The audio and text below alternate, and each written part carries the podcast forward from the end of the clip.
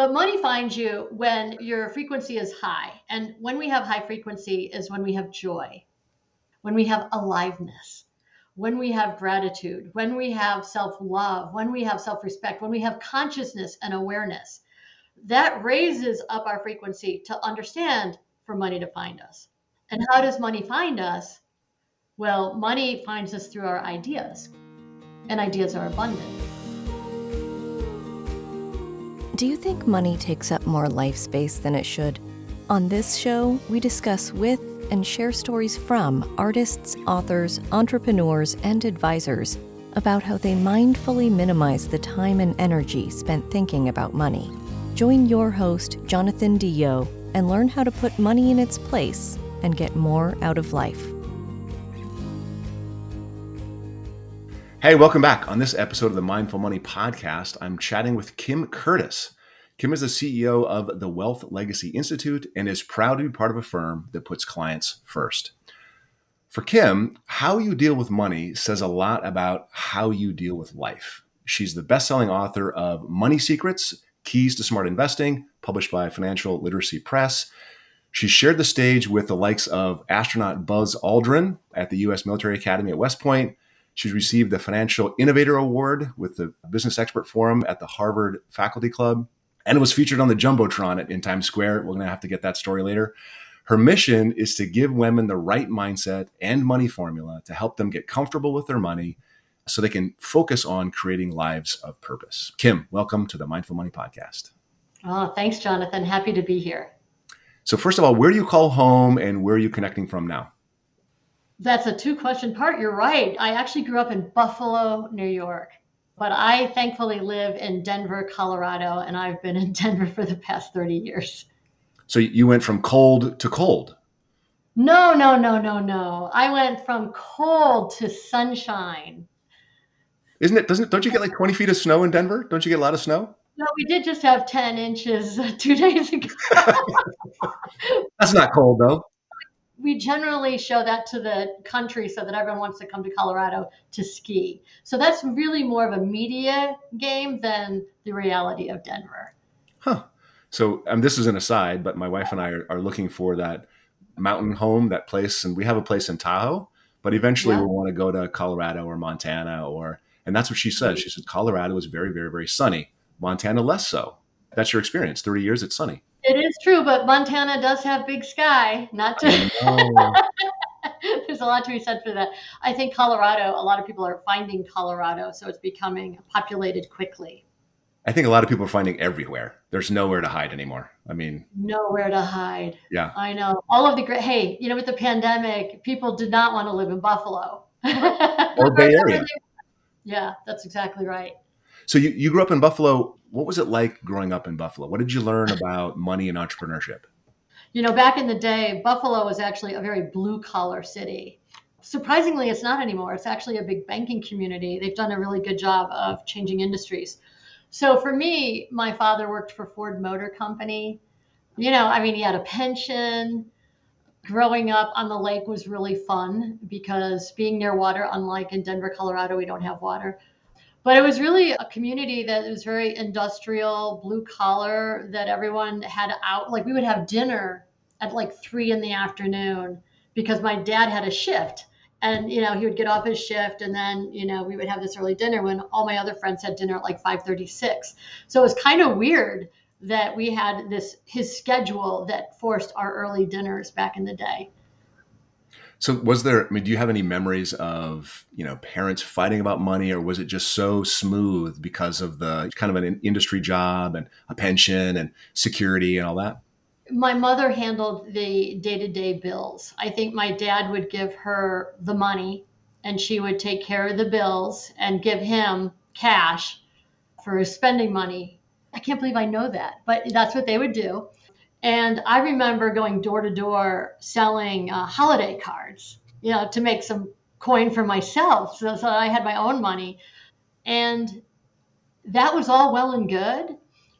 But my parents divorced when I was a teenager. And my mom got full custody of three teenage girls, and she had no employable skills. Oof. So to watch my mother with no employable skills. She applied for and received government assisted lunches for us. So I had this red paper ticket. It actually looked just like one of those lottery tickets today that you have, you know, like for a raffle ticket. It looked just like that. And that was to indicate that you were a poor kid in school as you had handed that ticket to the cashier in the lunch line. So I would go to the furthest line away from my friends, look back before and grab it, put it under my tray, you know, get out of my pocket, slide my tray down and look back and quickly hand that to the cashier.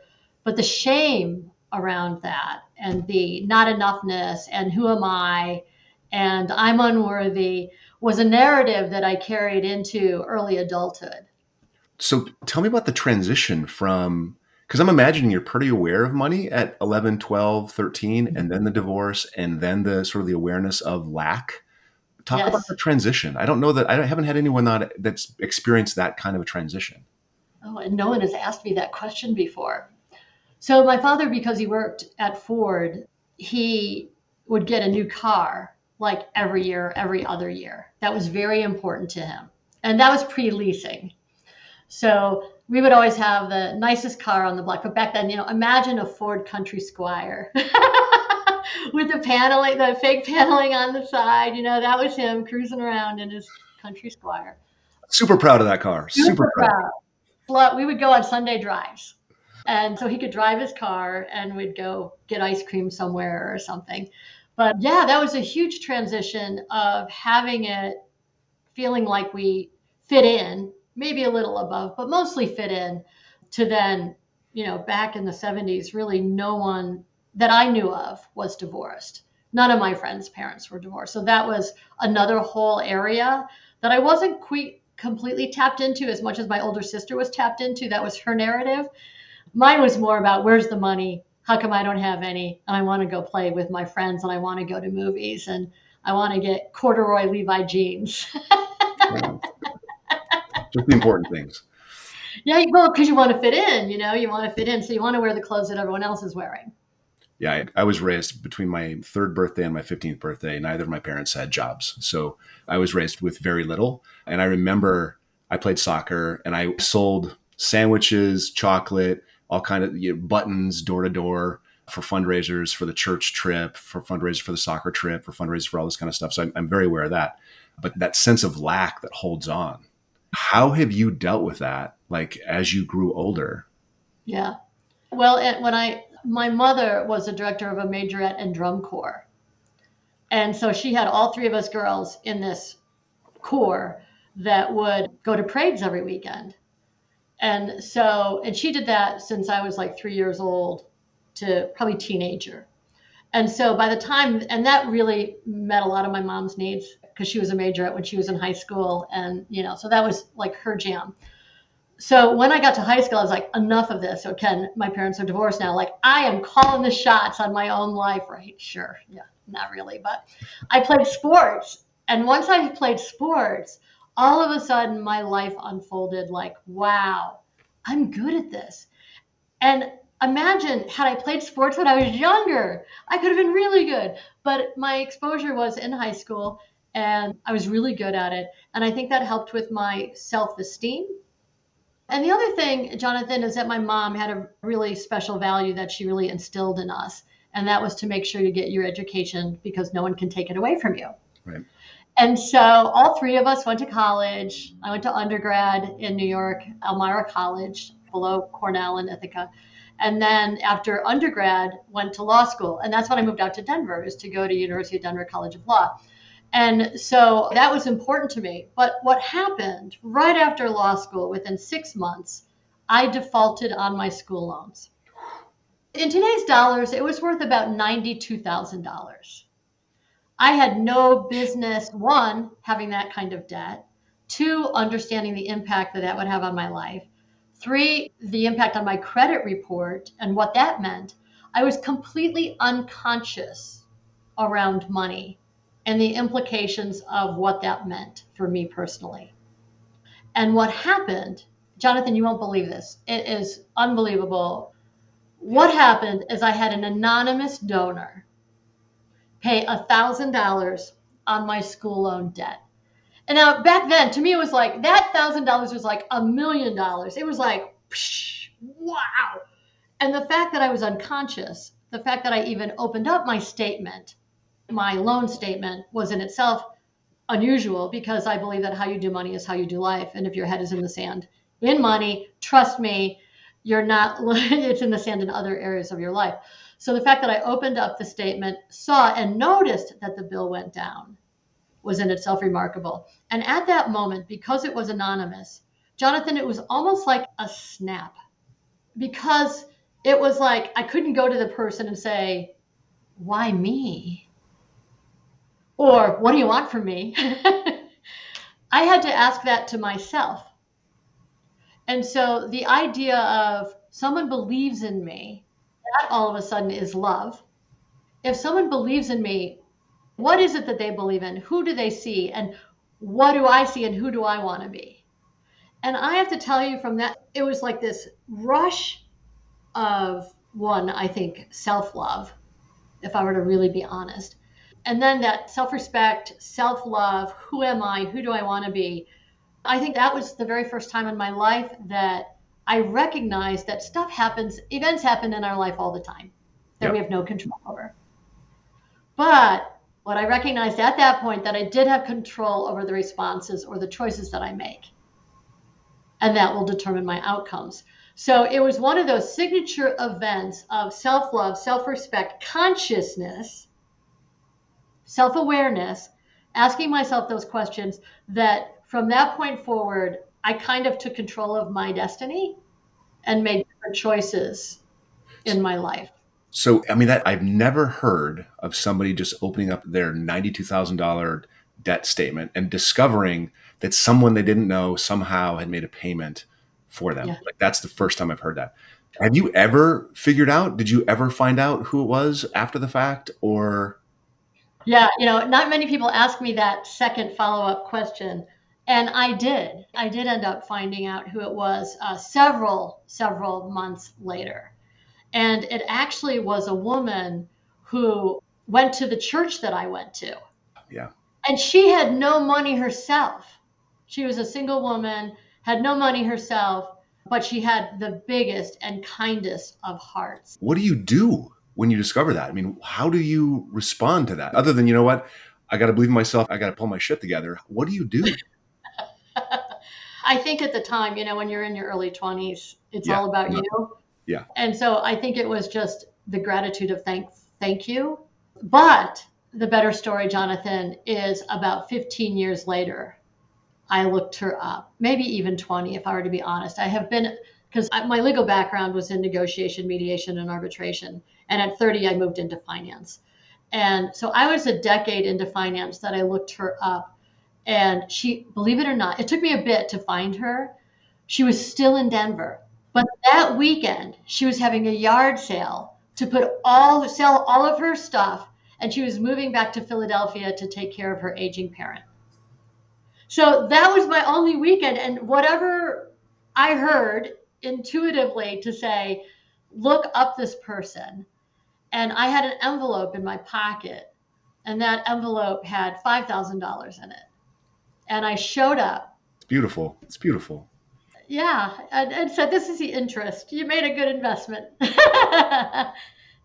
That's lovely. That is so. That is just. That's fantastic. I love that. That's one of the best stories I've heard. So you graduate as an attorney, arbitration, mediation, and you practice that for like 10 years. How do you then yeah. say, you know what, I'm going to be a financial advisor? How does that happen? Yes, I was not an attorney. The area was uh, judicial administration was mm, my degree. Mm. And so, as a result of that, I worked for a national dispute resolution firm headquartered out of New York City. And I did a lot of mediations, dispute settlements. And what happened is I moved up in the organization and no longer was in the heart of the matter of doing settlement. I became a spokesperson. And so I was entrepreneurial because I moved to Salt Lake City to open up a Salt Lake City office of that organization. So it was entrepreneurial, and I really liked what that was all about and I worked my butt off. And I thought, God, imagine if I worked my butt off for me.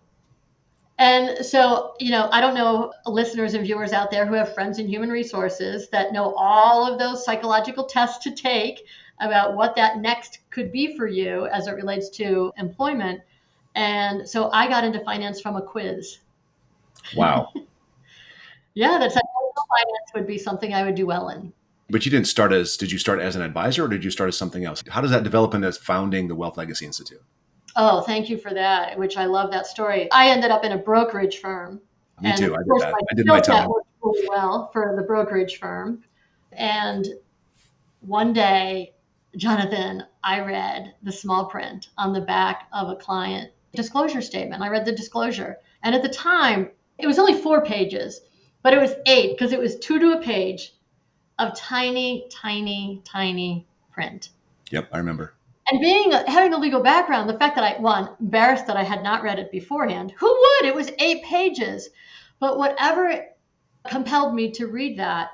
And as I was going through it, I remember a tear coming down the side of my cheek because I had realized for the first time, oh my goodness, all of these conflicts of interest and fees and 12b1 fees and sales fees and uh, just fees upon fees and relationship upon relationship. And it was at that point that I realized I'm not a fiduciary as much as I do the best work. Oh, everyone wants to do the best work for their clients. Of course, of course. Otherwise, they wouldn't be in business. It's kind of like when you go to the grocery store and what is on eye level shelf, you know, the products that are eye level. Well, they pay more to be at eye level, and that's what happens in a brokerage firm. Wholesalers pay more to be at eye level to have access to the registered reps. And so that's when I recognize that clients are primarily last, not first. You work for the house, not for the client, even though you do the best for the client. And so I wanted to change a firm and make it create a firm that had soul, a firm filled with humanity that put clients first, not last. And that's when I created Wealth Legacy Institute, and that was 17 years ago. So how long were you in the? Can you name which firm? I'll tell you my firms if you tell me. But the firm, actually, what I loved about the firm is that they were, all you have to do is go to my LinkedIn. The firm focused on financial planning. Okay. Instead of stock picking. So it was really a financial planning shop. So the lessons I learned about delivering advice was actually consistent with who I was. Yeah. It was I, just the way they did it so I did the Morgan Stanley, Smith Barney, oh, you know, Prudential, oh. Dean Witter. I did that for five. I was at seven firms in five years before I started my own company. So I switched, learned a stupid lesson here, learned a stupid lesson here, learned a stupid lesson there. Boom, boom, boom. Went. Oh, wait a minute. it took me a long time to learn. So how long were you there before you started? Before you started your own? Longer than I wanted to be because I had two young kids at the time. And so I'll name the firm since you named the firm. It was American Express Financial yep. Advisors, and then it rolled into Ameriprise. And a lot of my colleagues had already left, but because I had young children, I had to get the timing right of when that was appropriate. So never look back. My colleagues that left ahead of me always said, What took me so long? And I was like, What took me so long? Oh my gosh. Oh, they yeah. tell you that you can't do it yourself. You need the firm. I mean, that message is so ingrained as you're there. Oh, you need our research, you need our access to product, Oh, you need this, you need this, and you don't. I mean, it's all so easy to get to. So I'm curious, when you set up your RIA, like as a percentage, how many of your clients followed you and were you starting over? No, one did not follow. One. And the only reason that one did not follow is they were moving to Canada. Right. That's awesome. So, yeah, you know, I mean, relate it's a relationship business and managing money is really not so much the rate of return as much as it is the achievement of goals and having a life well lived. So if you're doing your job right, your clients will follow you because of you offer better outcomes. I think especially at that firm though there's a lot of like insurance products that lock people in for a long time. Right? Maybe you didn't do that. Those firms are very very good at stickiness. Yeah, of course. And that is very very hard. I was able to find an insurance product through TIAA that mm-hmm. didn't have any sales charge. So we were able to take a lot of those legacy insurance policies and get them into a no load, no yep. surrender fee, yep. much better product so that they can continue those for that solution for that goal. And so they can escape, you know, the institution. The sticky. The sticky, yeah. I still own some of that from back in the day. I didn't well, move my own why did I not move my own money at the time? You know, it's always like the cobbler, you know, the shoes are your kids are the last to have the nice shoes because you're working on everyone else's. So I'm curious, when you meet a new client today, what are some of that? And you talk about money scripts. What are some of the money scripts or the most potent money scripts you run into? Before I'm going to answer it and then I'll share something. I think the people that come to Wealth Legacy Institute, they have at least 2 million and up. And so the money scripts generally have been resolved in some way or they piggybacked on a spouse. So I think what we see more often than not is that they're not communicating with each other as it relates to their next transition of stepping off. And so for us, oftentimes it's the first time the spouse has the ability to share what they want. And of course, my background, I can hold that container really, really well so that they both feel heard and they both get what they want. And they can then, from that point forward, have joint and separate goals, mm. but they're on the same page. Right. And that in itself is substantial. So I would say the biggest thing is one spouse may not be as informed or not be heard. And to allow them to collectively come together is kind of a beautiful thing because think of their whole life saving, saving, saving, saving, saving for finally being able to live, live, live. And yet, in the whole saving, they weren't necessarily collectively having those conversations. Right, right. So, when I think about people that come to firms like ours, you know, like Maslow's hierarchy of needs, you know, as you have at the bottom food, clothing, shelter, and at the top self actualization. Well, for us, people come to us the, of the four rungs. The bottom is managing money. That's usually why someone comes to us. And then that next rung is attaching it to the goals that are important to them. So you need the money attached to planning. Otherwise, it's like archery without a target. It means nothing when the markets go like this. You have no idea what that actually means to you and your goals. So you have to have managing money tied to a financial plan for self-preservation and under, and putting it in perspective. So if you do those two things, that third of the four rungs as you work up is lifestyle. Hmm. All of a sudden, money that's frenetic and crazy, we have just put it down as a foundation. And once it's a foundation, it's no longer a gnat bothering you. You have this clear blue sky of fresh air. You could breathe.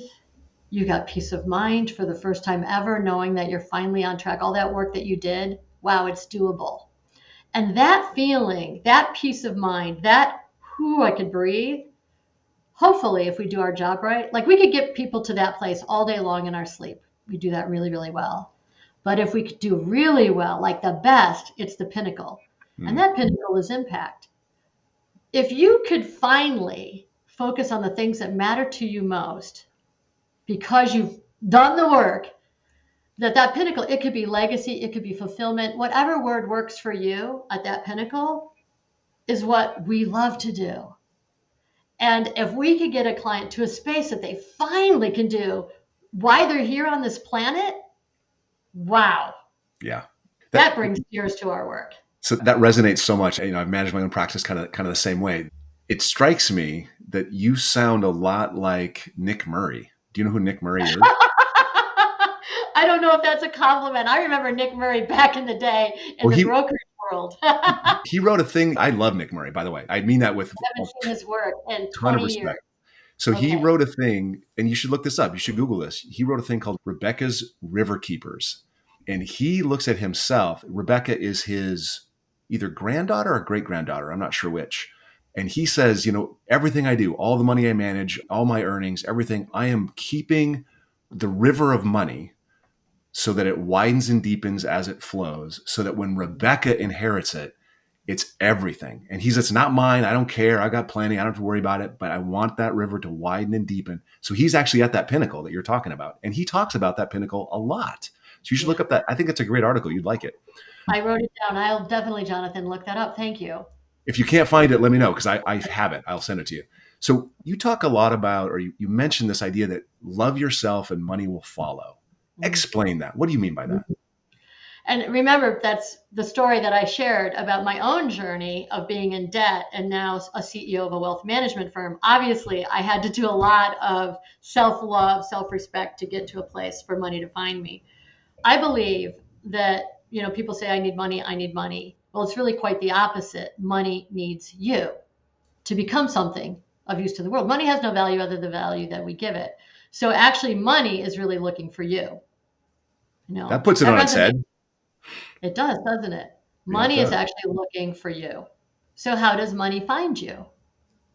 Money finds you So when money finds you when when you're in a place I'm just going to say it. There's better words to say it.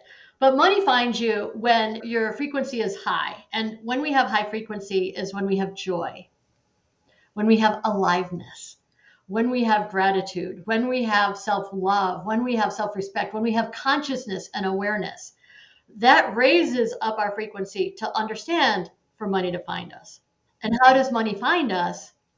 Well, money finds us through our ideas, and ideas are abundant. So there are two laws of money, Jonathan. The first law is what we human made laws. This is what you and I do every day. So cash flow management, tax planning, retirement planning, estate planning, you name it, investments. That's what we do as practitioners. The second law of money is natural money laws. And natural money laws are inherent in all of us, starting with giving and receiving, which is the story that I shared. That's a good example. To be able to give, you also have to be able to receive in balance. Also, cause and effect. That's kind of like karma. Or supply and demand, intention and desire, ebb and flow. When we think of ocean and nature, the ebb and flow of an ocean, when it ebbs, when it comes to money, we don't really feel that great about it. But generally, that's a chance to work on ourselves and grow us so that when money flows again, we're at a higher level to deliver better service to others. And then even mercy and justice. Those are all natural money laws in balance. And then we need that in balance with the human money laws. Because you can have natural money laws inherent in who you are already and believe and work all of those natural money laws. But if you don't understand the human money laws, you'll not be able to cap to capture it and put it to use in a way that is productive to the world. So that's why you need both in balance, but you start actually in the natural money laws. And if most people understood that, they would be more open to the frequency of money to find them. So you spoke earlier about Maslow's hierarchy and how mm-hmm. generally people have the basics figured out before they come to you. And that's true in my practice as well. Are you at all frustrated with, and there's a reason for this question, and it's deeply personal to me.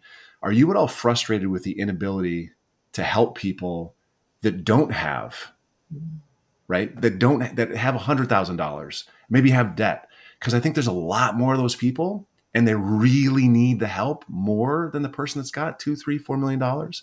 So how do you square that in your own head in terms of your impact on the world? That's why I'm having this conversation with you. I do podcasts as pro bono work, as a give back. My next book, which will be hopefully coming out next year, it's 90% done. The title of that is called Money is Looking for You. And the whole purpose of that book is exactly what you've just described. The people who need it the most don't have access to people like you and me. I think the industry is changing where people can get an hourly advisor to just focus on what that question is or that need at that time, which will help. We could get into a whole conversation about financial literacy and our country and the tropes around capitalism and what that means and the, the divide between the haves and the have nots. There's so much around that that we as practitioners need to be able to give back in a way that's meaningful to help others. Because if we don't, ultimately, when you have inequality in a significant way, democracy no longer exists as we understand it. Yep, I agree. A republic, if I were to use an appropriate term. Right, right, right. I think that we'll have this conversation offline someday, but I want to compare notes on on how that impact can happen. I want to shift gears a little bit because you had actually mentioned men and women are raised differently around money and investing. And I want to tease that out. Like, what do you think is the difference between how men and women are raised? well, why are you laughing? this is supposed to be funny. to a woman. All those women out there that are listening, you're laughing with me, I bet. Money was created by men. The languaging of money, it, it doesn't resonate with women a gross domestic product, inflation. I mean, these are all like, what is it? What? You know, it doesn't mean anything. What means something to women are paying for their children's education, making sure mm-hmm. their family has their bills paid, taking care of aging parents. So that's why the financial planning was a game changer in the industry to really bring both to the table. Because oftentimes it's men who usually are managing the money and they come to firms like ours it's our job to bring in the spouse to make sure that they're on the same page and to make sure that the man understands, wow, these goals are really important. You really need them because otherwise you'll get distracted by rate of return, when in fact that really has not taken you off track that much in down markets like the tech bubble, the, the Great Recession, the mortgage meltdown, all of those things. So I think one, the language is not uh, wasn't developed by women. My grandmother, up until the 70s, women couldn't even get a credit card. Yeah. Without having their husband sign off on it, or even for some, get a job. Yep. I, without yep. their husband signing off on it. So for women, we haven't had the chance to like the training wheels to ride the tricycle very much until more recently. And historically, women were property. I mean, oh, my grandmother had a stash of money, and it wasn't for an opportunity or a business, it was for security. Right. Safety. Right. Yeah. Yeah. So I think if you come back from gender, just gender alone, and then add culture to that, and women in different cultures around the world, it's a very different conversation.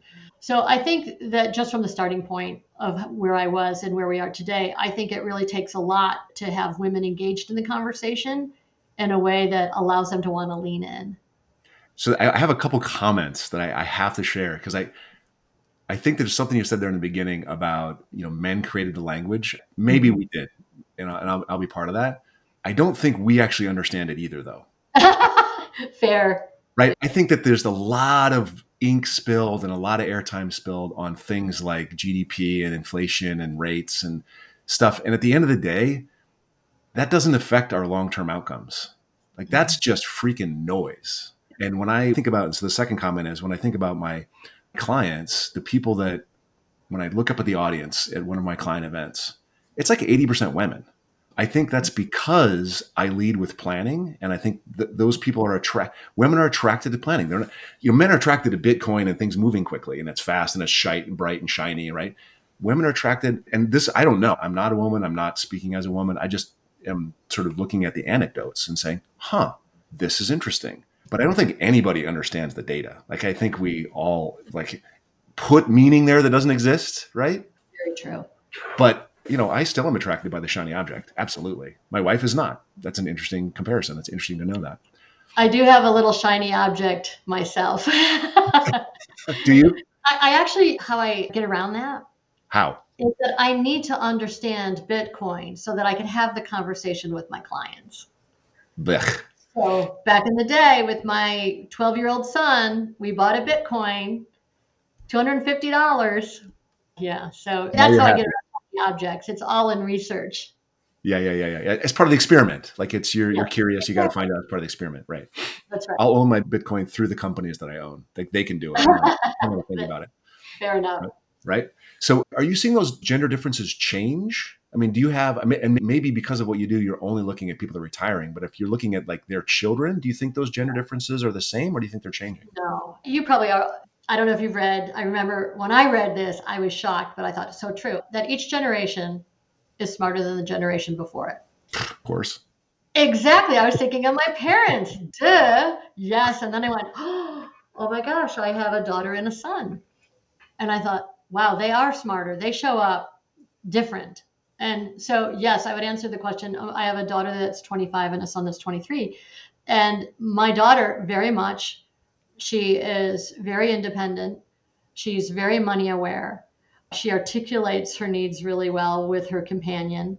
And he's also, you know, they do really well together as a couple.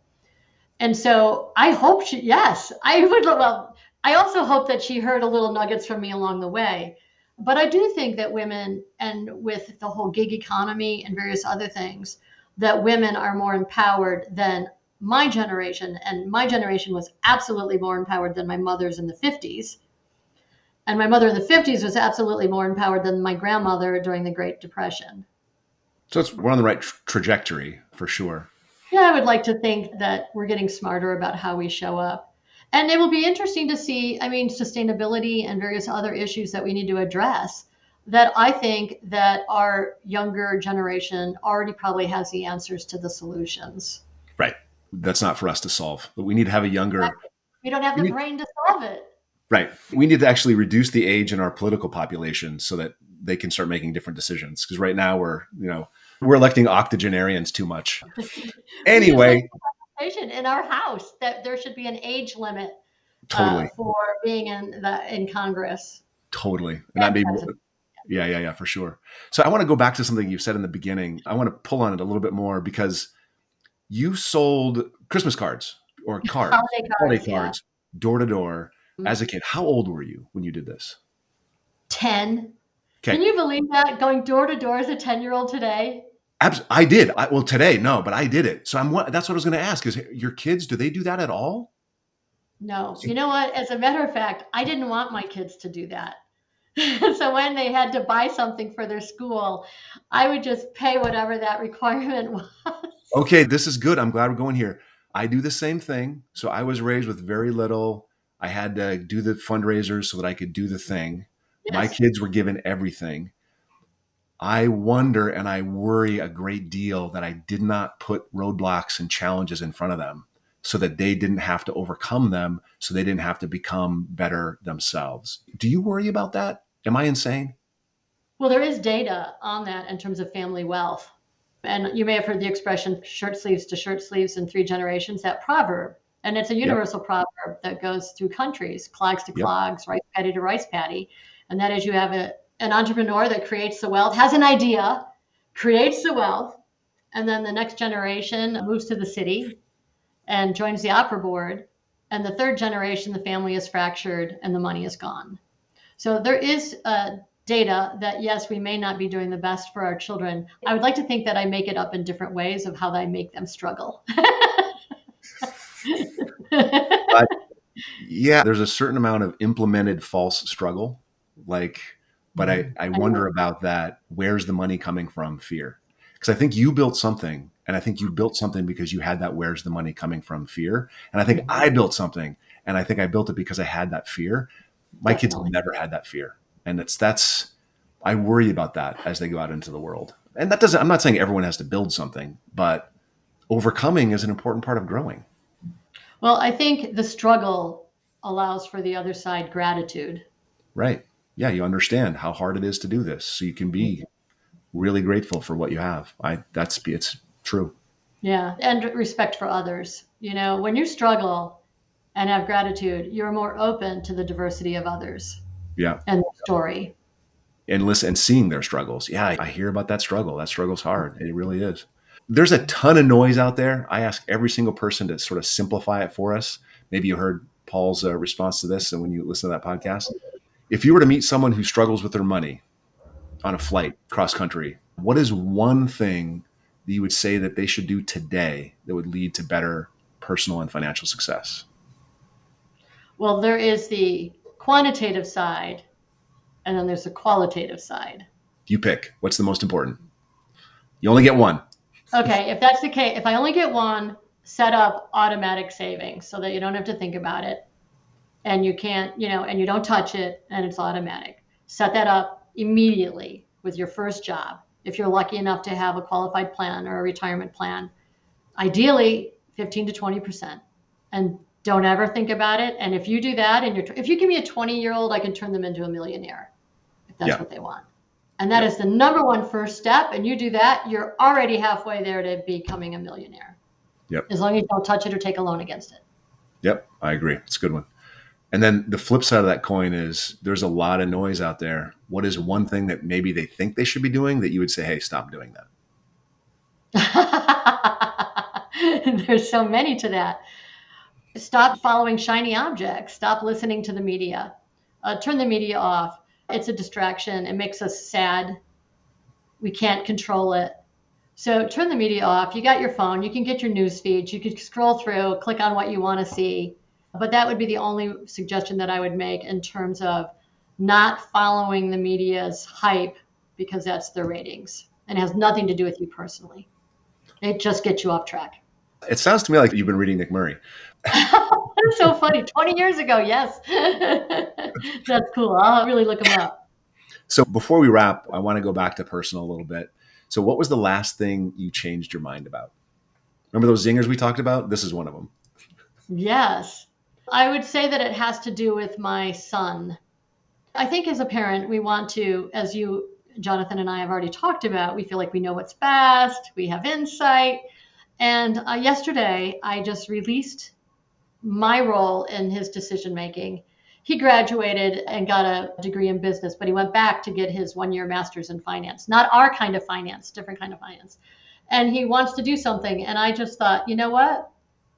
He's a grown ass man, right? He's 23. He has been showing good decision making skills. I'm going to step back and watch his decision making. Uh, so far, I've really appreciated the process he's going through. And when I stepped back, all of a sudden, what I saw was really nice. He stepped up. That's awesome. Yeah. That's what every parent hopes for. Eventually, whether, whether, they step at 17 or 25 or 32, they hope that. Low, frontal lobe. Oh my God, it's so terrifying. But I just dropped mine off at college. He went to, he's starting at UCLA, my eldest. So I'm a little worried. to, be, to, be, honest, I'm a little worried, but he's doing that's great. What you're thinking about you did as a freshman. that's, that's absolutely right. So, is there anything people don't know or maybe just don't remember about you that's really important to you that they know? Oh, I don't know if it's about me specifically, but life is short. To live a life filled with joy and aliveness. And if you're not, man, how can we get you there? Because that's the only place to be, to be able to follow the things of why you're here. We're all here, uniquely beautiful, to do what we're supposed to do. And I hope I'm doing that. And I hope that others can follow through my actions and my help. Well said. Kim, how do people connect with you? Where do they find you? I want to say Instagram. Kim Curtis Prosperity is Instagram, which is fun. And I want to say Happiness Doesn't Retire is another Instagram post. And it's a movement of stickers. Uh, I thought I had one in front of me, but I don't. Happiness Doesn't Retire. It's taking a picture of a sticker of when you're doing your most joy. So you can be with your grandkids and you'll hold up this happiness doesn't retire. And we set up this campaign to help people understand and to have others see what brings joy to people. And it all started when my aging mom and my uncle during the pandemic, we got a we rented an RV, picked up my mom, picked up her brother, picked up her sister, and went to Wisconsin because it was open and had a hotel and they got together and they danced and sang and laughed and i sat there and watched. Happiness doesn't retire. It doesn't matter how old you are joy always exists. And that's when i came up with the campaign. And now neither of them are on the planet. That was the last time they saw each other. But when you think about that fleeting moments. Happiness doesn't retire. I love it. Kim yeah, thanks for coming on. We'll make sure everything's in the show notes. I really appreciate your time here and i've loved the conversation. Thanks jonathan. Me too.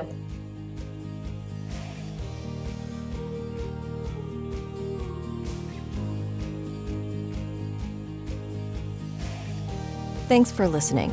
Full show notes for each episode, which includes a summary, key takeaways, quotes, and any resources mentioned, are available at mindful.money. Be sure to follow and subscribe wherever you listen to your favorite podcasts. And if you're enjoying the content and getting value from these episodes, please leave us a rating and review at ratethispodcast.com forward slash mindful money. We'll be sure to read those out on future episodes.